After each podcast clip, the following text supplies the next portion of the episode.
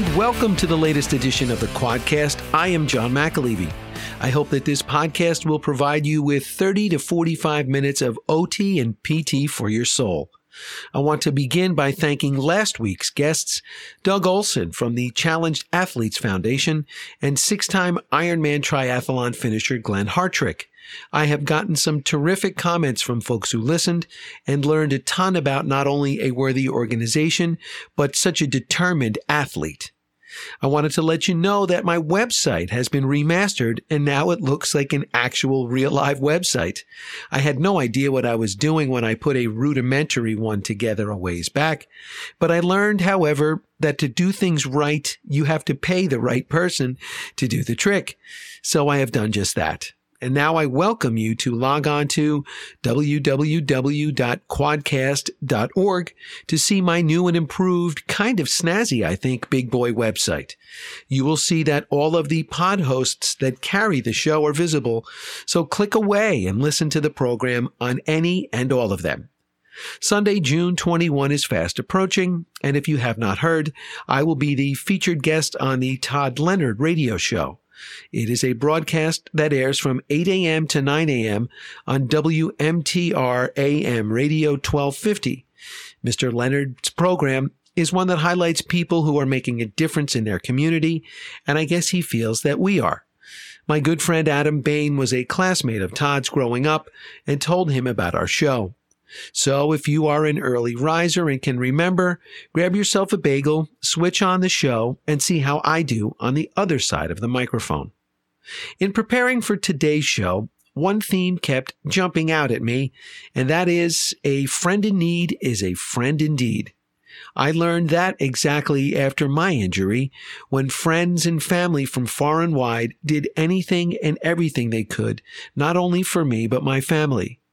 There were benefits on my behalf, and a fund was created, the John McAlevey Jr. Fund.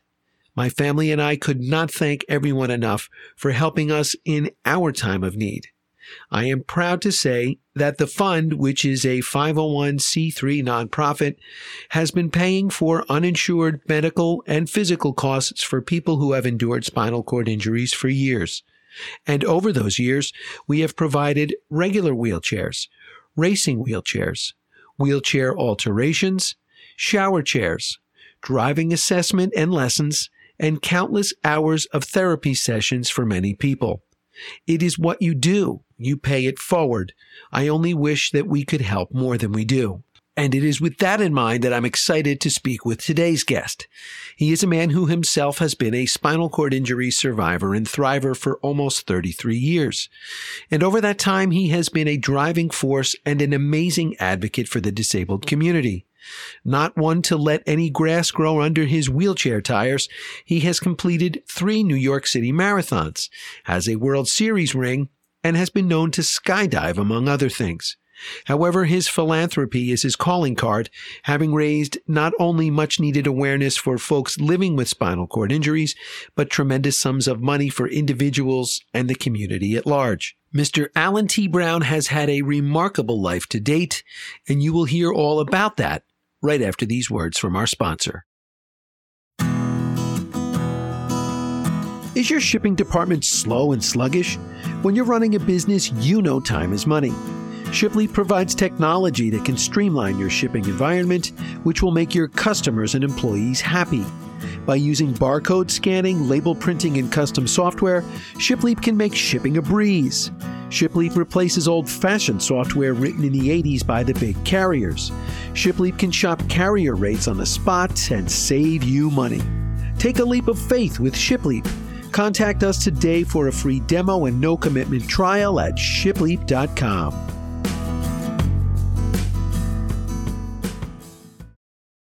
And welcome back to the show.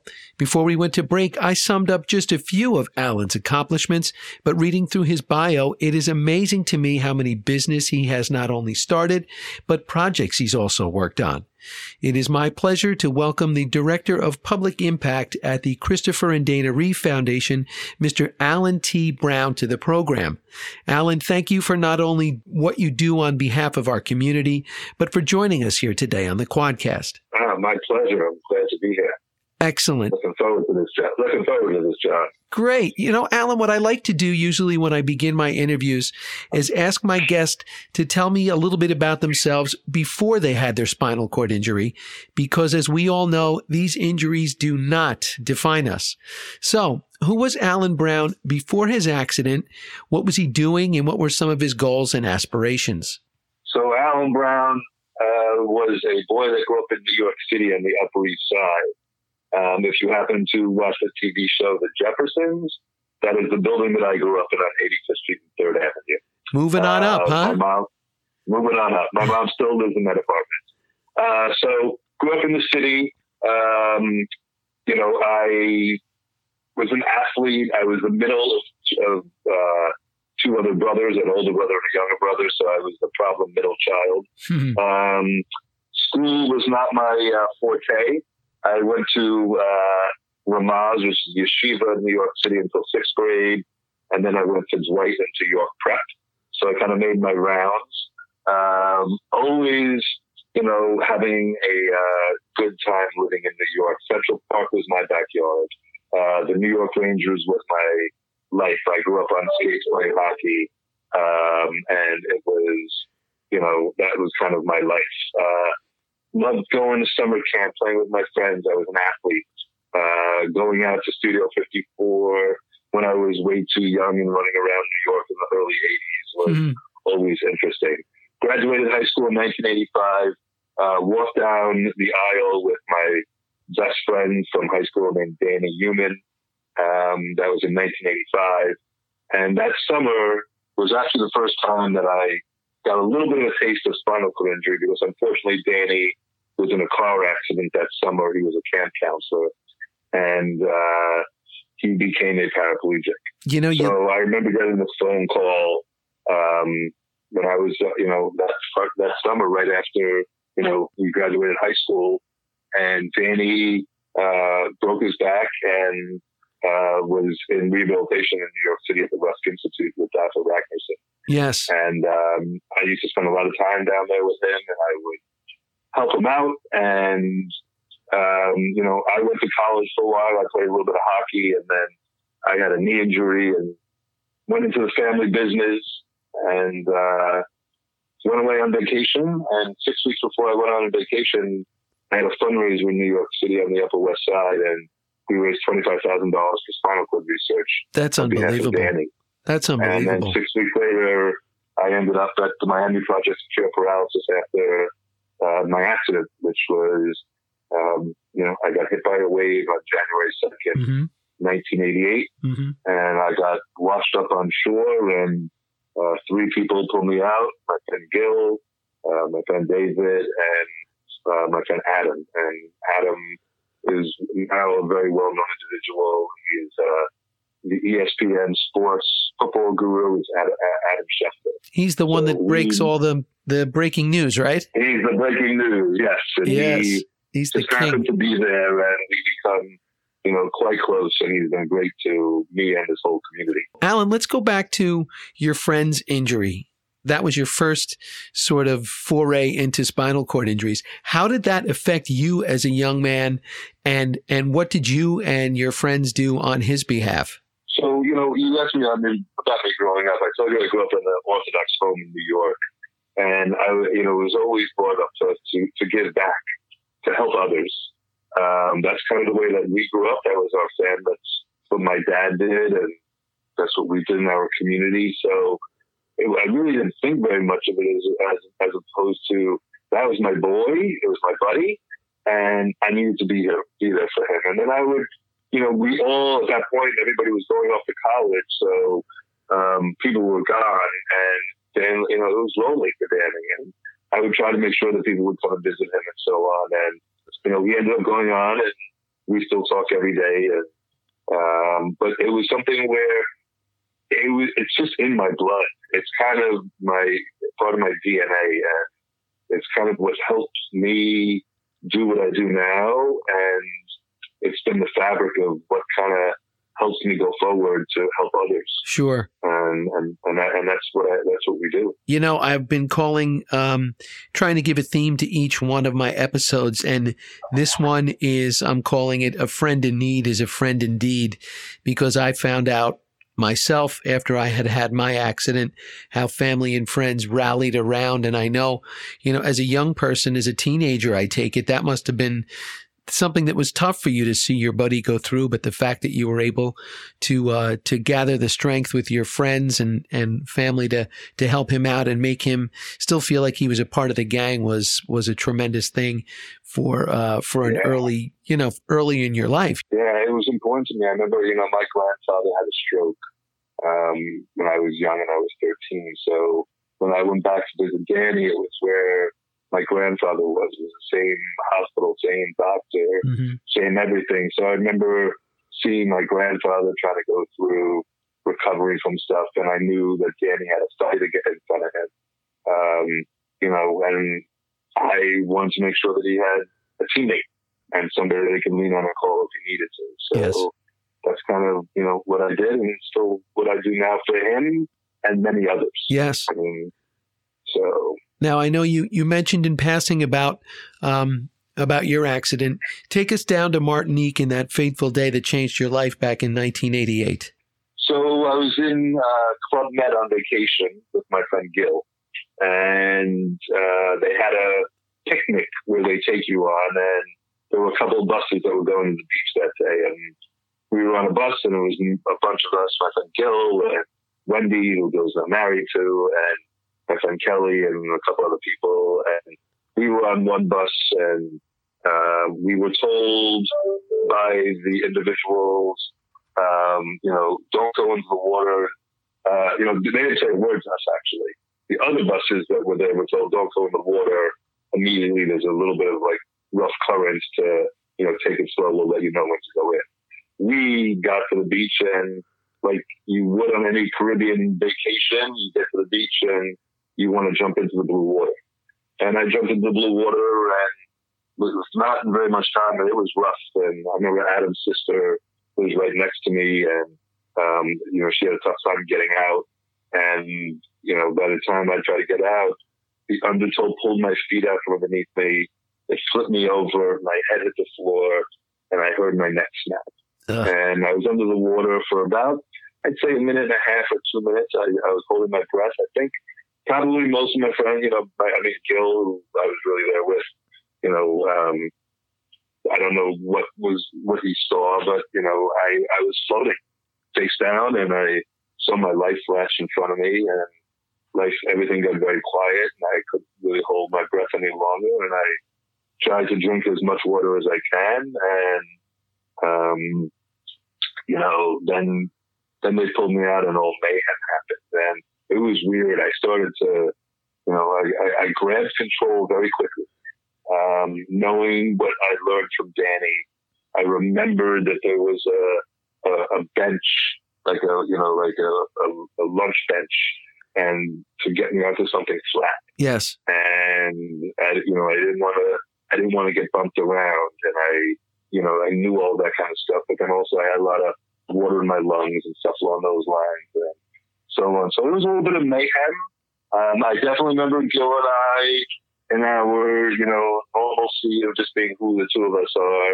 Uh, we were reciting lines from Fletch. You know, it was just it's all ball bearings, and we better get Dr. Rose and Rosen, and so on and yes. so forth. The so, Beatles' White you know, Album. Went for you, yeah, the Beatles' White Album, Yes. a cup of hot the whole thing. So The best. um, we, you know, I, I I tried to, you know, make make it the best of everything. This happened on a Saturday. Uh, like I told you, my parents were Orthodox, so I get zipped off to the airport, uh, to the hospital, and you know, then Gil ends up coming a little bit later. I remember getting to get into the hospital, and the doctor pulls up on a motorcycle, oh boy. and I'm in Martinique, and I'm like, oh boy, here we go and this is, you know, I, I, you know, I was in spinal shock, and I was in a third world country.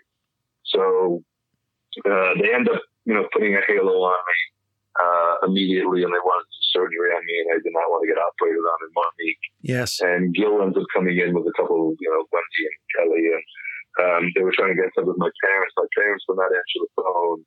because it was the Sabbath. So oh, Gil ended up Gil Gil ended up having to reach out to somebody else. Uh, he knew where my family business was and reached out to the store manager and said, "Alan had an accident. You need to go knock on the door and get in touch with his parents. It's really really important." And you know, my parents got many phone calls of me growing up uh, being at the Lenox Hill emergency room for you know, broken miss or something along those lines. And this one was a little bit different. This one was a little um, bit different, yeah, no doubt. Yeah, it was a little bit different. And then my parents called, you know, Danny's parent, uh, father, and Danny's father got in touch with Dr. Barth Green down at the Miami Project at the University of Miami, and they sent an air ambulance down to Martinique to get me the next day. Um, when they got there, I'll never forget it. Um, my halo was actually screwed on backwards. So oh, I had to unscrew grief. it and rescrew it. And then I got airlifted up to um, James O'Hare. I'll never forget the guy's name. He had the most gentle hands. He took care of me from getting, you know, out of Martinique up to Jackson. And uh, he was an amazing man. And, um, you know, he got me up here. And then I was in the ICU. You know, my parents started to come down and friends started to come down. Right. Uh, to see me. Um, I got hurt. I got up to Jackson on January 3rd. Uh, I did not have my surgery until uh, January 25th because I had so many complications from all the water I swallowed and just things that were going on with fevers and normal stuff that happens in the beginning. So yes, I actually got operated on my on my twenty first birthday. Oh, what a nice present for yourself, a, right? What a, what a, yeah, what a great what a great gift. Oh, good um, grief. So that's you know that was my accident. That's how kind of it all started, and sure. then you know five months of rehab down at Jackson, and then eventually back up to New York City. Um, you know where I was for a while. Mm-hmm. Uh, now you mentioned rehab. Do you think Alan being so active and athletic beforehand in some ways prepared? Know, yeah, did it prepare you for the rigors of PT and OT, which you and I both know is no joke? Yeah, I mean, I, you know, I was focused on strength.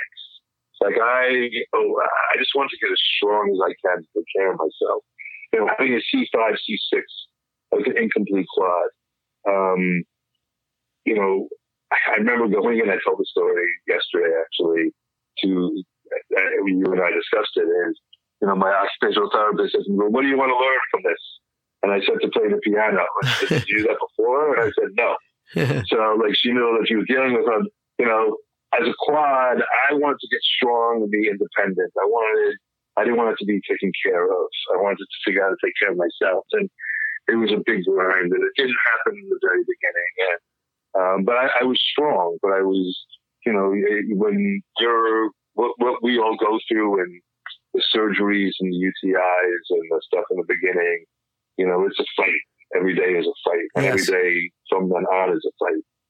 And um, I was ready for it. I wanted to get to the gym, but there was certain days where my body just said, "You're not going," and you just have to suck it up. And um, you know, trying to balance that and balance the feelings of your family members and your friends. Uh, back then, there was no cell phones.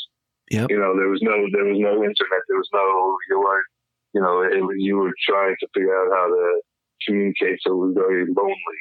Yeah. Um, and then you know my friends would come and visit me. You know, it was not for a long period of time because I was you know I was in the ICU and they were only allowed in a little bit at a time, and I was mostly out of it uh, on and off. But had a good time all the way through. I hate to say it. Lots of you know friendships have been made. I'm still friendly with a lot of my nurses from the and doctors from the you know from the ICU um, and from the rehabs. Uh, my physical therapist is still my go-to physical therapist.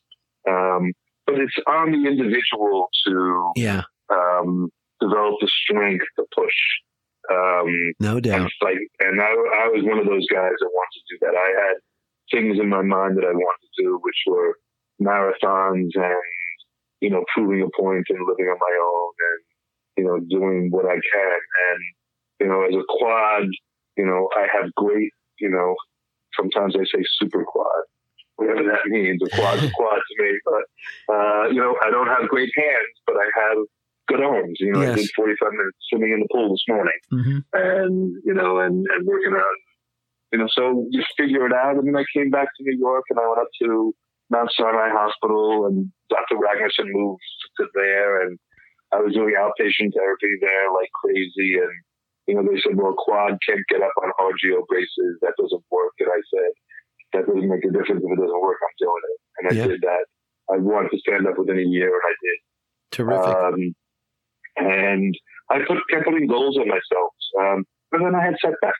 You know, sure. I had a couple of searings. I had a couple of surgeries where I had scar tissue in my neck and was losing function and weird things were going on. Sure. So, it, you know, not a smooth ride, but it's a ride. Yes, Um, it is. And um, but I've learned and made great friends over this time, and I, you know, I feel that God, you know, picked me for a reason, and that reason is to help as many people as I possibly can. That's a great whether it's outlook. Their families, whether their families, their you know their communities, whoever that is. And I mean, you know, just to give you a quick, you know, right before you know you called me, I had to put you on hold at the beginning.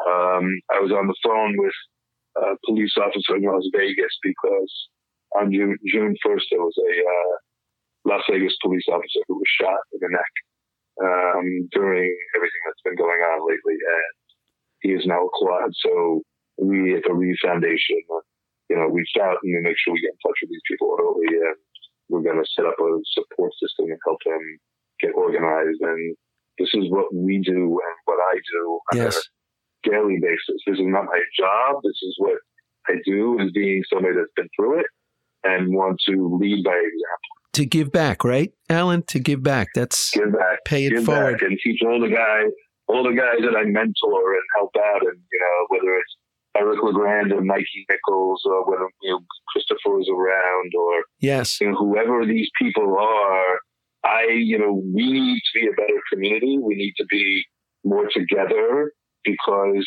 it's strength in numbers. And with everything going on in the world post pandemic, and uh, we're in the middle of the pandemic, you know, the word inclusion has been a great buzzword for advertising people.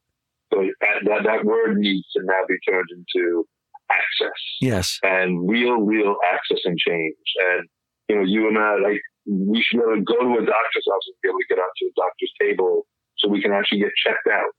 We should be able to go to places and transfer and matter things easily, as opposed to it to be difficult on us and everything to be a huge ordeal in the medical world, where the medical world should, you know, embrace us because the more they help us, the longer we live, the better quality of life we have, the better we are, the you know, the better we can all be. So, um, you know, Absolutely. I hope that the new, I hope that the new normal will build us into their system as opposed to, you know, the ADA try to fit us into the world.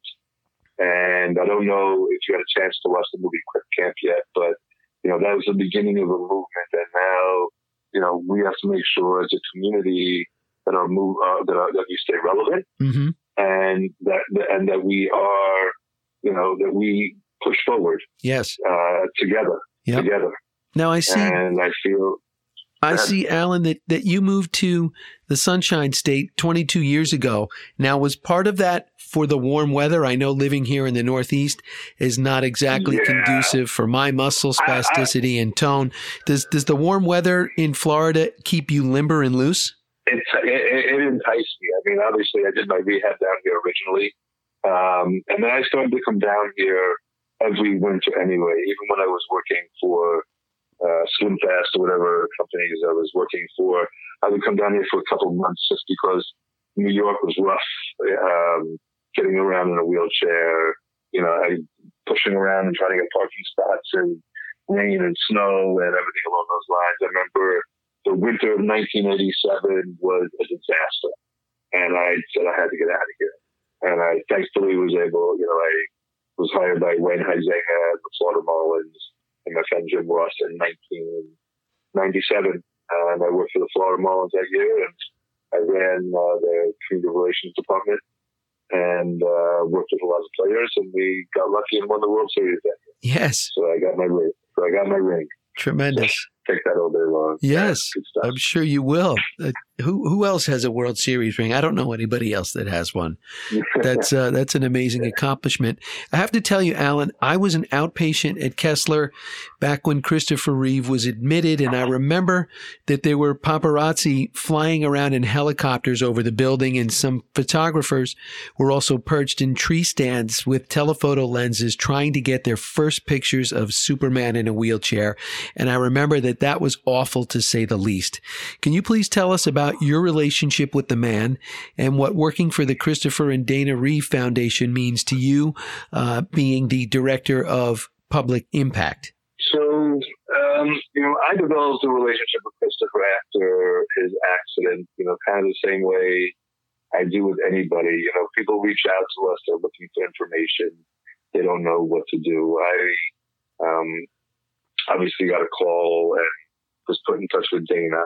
Uh, obviously, Chris wasn't, you know, talking very much then.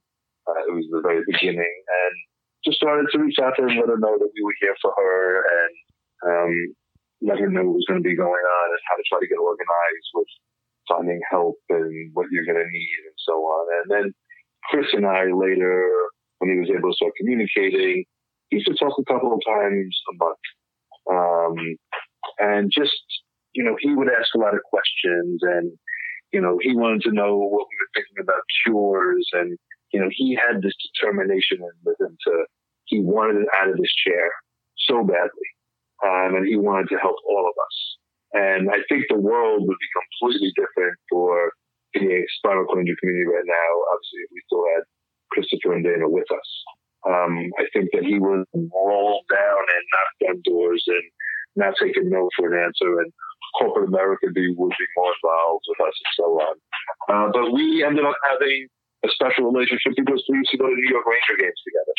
And we used to, um, you know, sit there in the corner of the garden and, and enjoy the games. And Will, at that point in time, was five or six years old. And I remember him used to, he used to stand on my feet to, uh, you know, to look over the boards and that's where we spent a lot of time really talking also with underneath in the bottom of the garden. Yeah. Um, and hockey was very important to Christopher uh, because Will loved to play and something that he was still able to do was go and watch Will skate and do things along those lines. So yeah. we had a great relationship. And then, you know, we honored him one year at a golf tournament. Um, so, you know, he was always helping out the community and really being there. And you know, Dana very quietly in the background was making sure that everything was moving uh, along, and she had this vision. I remember sitting next to her at a couple of like medical symposiums and listening to about the research, and she really wanted, you know, to take care of the of Christopher and the community. And the Reeve Foundation, if you look at our um, you know, our, our, our tagline, today's care, tomorrow's cure, that's partially, partially Christopher and partially Dana. Yeah. You know, today's care is the paralysis resource center where we're giving out information to individuals and we have information sessions that are helping families in the here and the now, whether it's right when they get hurt or, you know, way down the road, you know, people that are hurt 10, 15, 20 years out. Yes. And all, and, and all, and all their resources are free. Yes. We also have um, our peer mentoring group. We also give out quality of life grants every year where uh, other non-for-profits could apply for grants up to $25,000 for different equipment or programs that they're doing in their local communities. Uh, we were doing advocacy on the Hill to make sure that the foundation is obviously, um, you know, and, and the community is making sure that we are, you know, we are on people's minds and we're getting things taken care of that we need to for our wheelchair equipment, for our nurses, for our home health care, for whatever it is to keep us going. Mm-hmm. Um, and then we have all the research. Um, you know, some of the great stuff that's going on right now is uh, the big idea, which is you know the epidural stimulation, and we've seen unbelievable results out of you know Rob Summers has been all over TV, and you know Dustin and a whole bunch of the other guys, and um, you know I literally actually spoke to a female patient who was implanted two weeks ago, and she starts on Monday. And I can't wait to see what happens with her. It's going to be That's amazing. awesome. So So that all you know, benefits all of us. Right now, yeah, that benefits all of us. These people are putting their lives on the line Yes. for us. Yes. And, you know, I'm keeping, right now, it's about you and I keeping our bodies healthy, keeping our minds healthy, especially during this pandemic. Um, you know, and making sure that when the time comes that they find some of these treatments for spinal cord injury, that our bodies are in tune and ready for, um, you know, what these treatments are going to be. Yes. I don't think it's going to be a magic bullet that's going to come out and fix all of us at once. You know, a, a lot of people don't realize that, you know, bladder, temperature control, you know, sexuality, all these different things that we all deal with that people don't see are things that, uh, you know, the, the, the, the, stimulators are helping. Mhm. And those are little things that psychologically help us every day. Yes. Um, so, um, you know, I think that our time is still yet to come. It's, you know, I think that the, like I said, the world is changing and hopefully that, you know, the spinal cord injury community really gets a chance to, um, you know, be seen and be, uh, and, and be relevant because we are just in chairs. The individual, the chair is just our vehicle. Yes. It's not who we are as individuals. Exactly. one point, there, there- there's 5.6 million people living with some sort of paralysis in this country. And there's, uh, that's stroke, spinal cord injury, MS, TBI. Um, and then there's about, you know, 1.3 million that are living with spinal cord injury. Mhm. And, you know, during this time, just to keep it relevant to where we are, you know, we're all living through hard times with this pandemic. Um, but if you look, I've been saying this a lot, if you look at the word paralysis in the dictionary, one of the meanings is a state of helpless stoppage, inactivity or inability to act. And I think that on my January 2nd, on the date that you got hurt, on the date that Scott Chesney got hurt, and Eric and Mikey and Dana, and, you know, we all, we're all Danny, you know, we all have a name, but we all had that one day where everybody said to our family and our friends, hold on for a second. You're going to have to stop and regroup. The world is living that right now as a whole, Mhm. and they're going to start to slowly move again. We have to make sure that us as a paralysis community moves with them because we're still going to be in these chairs, but we have to make sure that we're not left behind. Exactly. And um, I think that's an important note for all of us. It certainly is. Alan, tell us about Inside Sports, the Zoom event presented by the Reeve Foundation that's coming up tomorrow night. So tomorrow night, for an event, you guys log on. We're using kind of a little bit of a Father's Day diversion. Uh, people looking for gifts to get out for their Father's Day, or just for kids that are looking for a little inside sports. Um, my background, I have a lot of, you know, I, I was an agent at one point in time, so uh, I know a lot of guys in the sports world. Tomorrow night, we are going to have hosted by Bruce Beck of NBC New York, who has been phenomenal to me, my family, and the Lee Foundation and the T. Brown, uh, you know, funds forever. We'll be hosting the evening. We have Sam Rosen from Madison Square Garden and Fox Sports. So, so he's with the New York Rangers and does football. Um, we have Ian Eagles from the New Jersey Nets from CBS and little tennis and golf. Ian does. He's the voice of the NBA as well. The bird. Adam Schefter, the, the Birdman Yeah. and then uh, and then you know, and then and then Adam Schefter from ESPN. So it's eight o'clock tomorrow night. www.christopherreeve.org forward slash sports. It's fifty dollars, and you'll be able to come in. You can type your question up when you register, and we're going to take a bunch of questions, and we're really going to give people some inside look into what's going on in the world of sports, so how things are changing, how these guys' lives have changed. You know, they've been living on the road, they've been covering sports forever. And, you know, their world has changed and, you know, how are they going to be broadcasting going forward and uh, things along those lines. So we're going to be giving a little bit of an inside scoop as to what's going on and we're, you know, throw it out there. We hope some people will join us. It's terrific. And tell our listeners again how they can access this. www.christopherreeve.org forward slash sports. Outstanding. And lastly, Alan, I like to ask all of my guests this question. If I could snap my fingers right now, which unfortunately I cannot do and haven't been able to do for almost 28 years I'm, now. Uh, and, yeah. but if I were able to, and, and you were completely able bodied after that snap, what is the first thing that you would do? I would put on my hockey skates and I would go. I, I've been dying to skate and put on my hockey pads again. Put Vanbiesbrouck in goal. Have my kids with me. Uh, skate down the ice and just blast one right over his shoulder. that's kind of all. That's kind of all I really need. Top do. shelf.